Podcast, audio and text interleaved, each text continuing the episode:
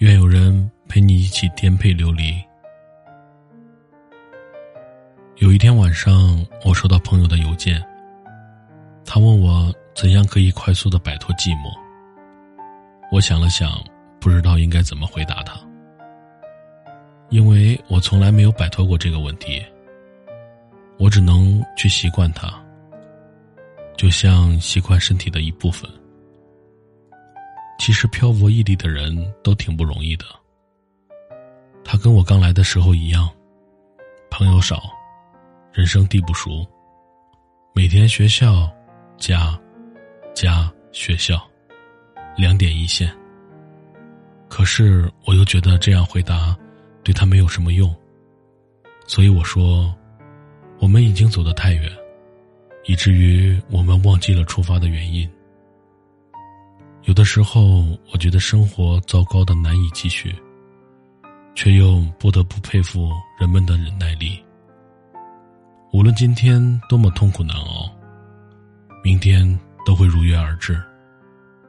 所谓的信念就是，无论今天我多么彷徨，多么迷茫，最终。我都要过上我想要的生活。前几天这里下了很大的雨，一边宅在家里，一边烦恼着各式各样的作业。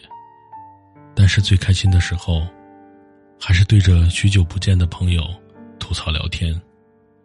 即使没有见面，也不会感到一点生疏。只有这个时候才觉得，距离也不是那么重要了。如果有人愿意在你一个人的时候，听你分享你的快乐或者不幸的遭遇，那么即便现在是一个人，即便我们隔着万里，我也能感受到，我们就像在面对面的促膝长谈。如果有人在你最难过、最美好、最容易被辜负的时光里，陪你走过了那么一段，陪伴在你身旁。那么，无论将来那个人变成什么样子，还是不是你最好的朋友，你都没有办法把这个人割舍掉。即使最后分开，甚至陌生，也会对他心存感激。因为太多时候，交谈是一种莫大的温暖和美好。你知道，梦想这种东西，太过于冷暖自知。太多时候会觉得自己只是钢索上孤单的前行着，所以才更加明白一句鼓励是多么重要，才更加明白那些愿意陪着你一起做梦的人是多么的难能可贵。仔细看看身边的人，有的放弃希望，也被希望放弃；有的异常坚定的向着梦想走着。年轻的我们总是被很多莫名的情绪干扰着，莫名的孤单和烦恼，可是却也没有那么容易安定下来。所以，我们义无反顾的离开家，所以，我们去决定追寻自己想要的。虽然常常会觉得青春很苦逼，爱情没结果，可是这都是没有办法的。谁脱下衣服？没有几个伤疤，谁的过去没有几个伤痕？又有谁的青春是安定的？有的时候，你需要真正的颠沛流离，那会让你觉得生活的不易和艰辛。那不是一种自暴自弃，而是一种逐渐成长的、得到的心平气和。你需要被伤害、被拒绝，才能变得更加坚定。更加珍惜现在所得的一切。你需要去远方，只带上自己。更多时候，旅行的意义不在于你拍了几张照片，买了多少纪念品，而在于你经历了多少疯狂的瞬间。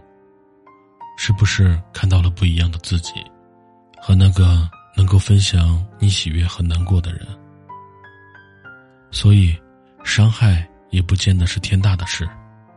重点在于你是不是能够在跌倒之后重新站起来。你是一个怎样的人，不在于跌倒了多少次，而是在于你站起来重新来过了多少次。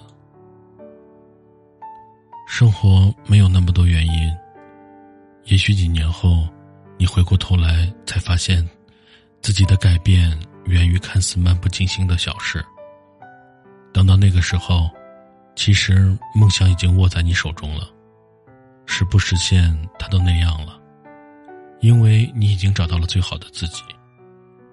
就算这个世界真的是疯狂的世界，就算最后我也是一个一事无成的我，我也觉得没有什么大不了的。我知道自己努力过，更何况我真的有感觉到，有这么多人跟我在一起，为了各自的梦想努力着。那天看玛丽与马克思，看到最后一段对白。毫无意外的被感动了。我原谅你，因为你不是完人。你并不是完美无瑕，而我也是。人无完人，即便是那些在门外乱扔杂物的人。我年轻时想变成任何一个人，除了自己。伯纳德·哈斯豪夫医生说：“如果我在一个孤岛上，那么。”我就要适应一个人生活，只有椰子和我。他说：“我必须要接受我自己，我的缺点和我的全部。我们无法选择自己的缺点，他们也是我们的一部分。然而，我们必须适应他们。然而，我们能选择我们的朋友。我很高兴选择了你。每个人的人生。”就是一条很长的人行道，有的很整洁，而有的像我一样，有裂缝、香蕉皮和烟头。你的人行道像我一样，但是没有我这么多裂缝。有朝一日，希望你我的人行道会相交在一起，时候，我们可以分享一罐炼乳。你是我最好的朋友，你是我唯一的朋友。我把你们的每句话都记在心里，把你们的每一次鼓励都放到相片里。我把你给我的曾经，往最深的永远延续。我把你们的话变成最动人的音符，陪着我去旅行。生命。也许是一场苦难，只是一起品尝苦难的人，却甜的让我心甘情愿的苦下去。我现在的苦逼、寂寞、难过，都会过去的。迟早，所有的故事都有个结局。愿有人陪你一起颠沛流离，一起走到出头的那天，走到你一生。那一次发光的那天，感谢收听，今天的故事分享到这里了。愿我们在各自的人生道路上一切顺利。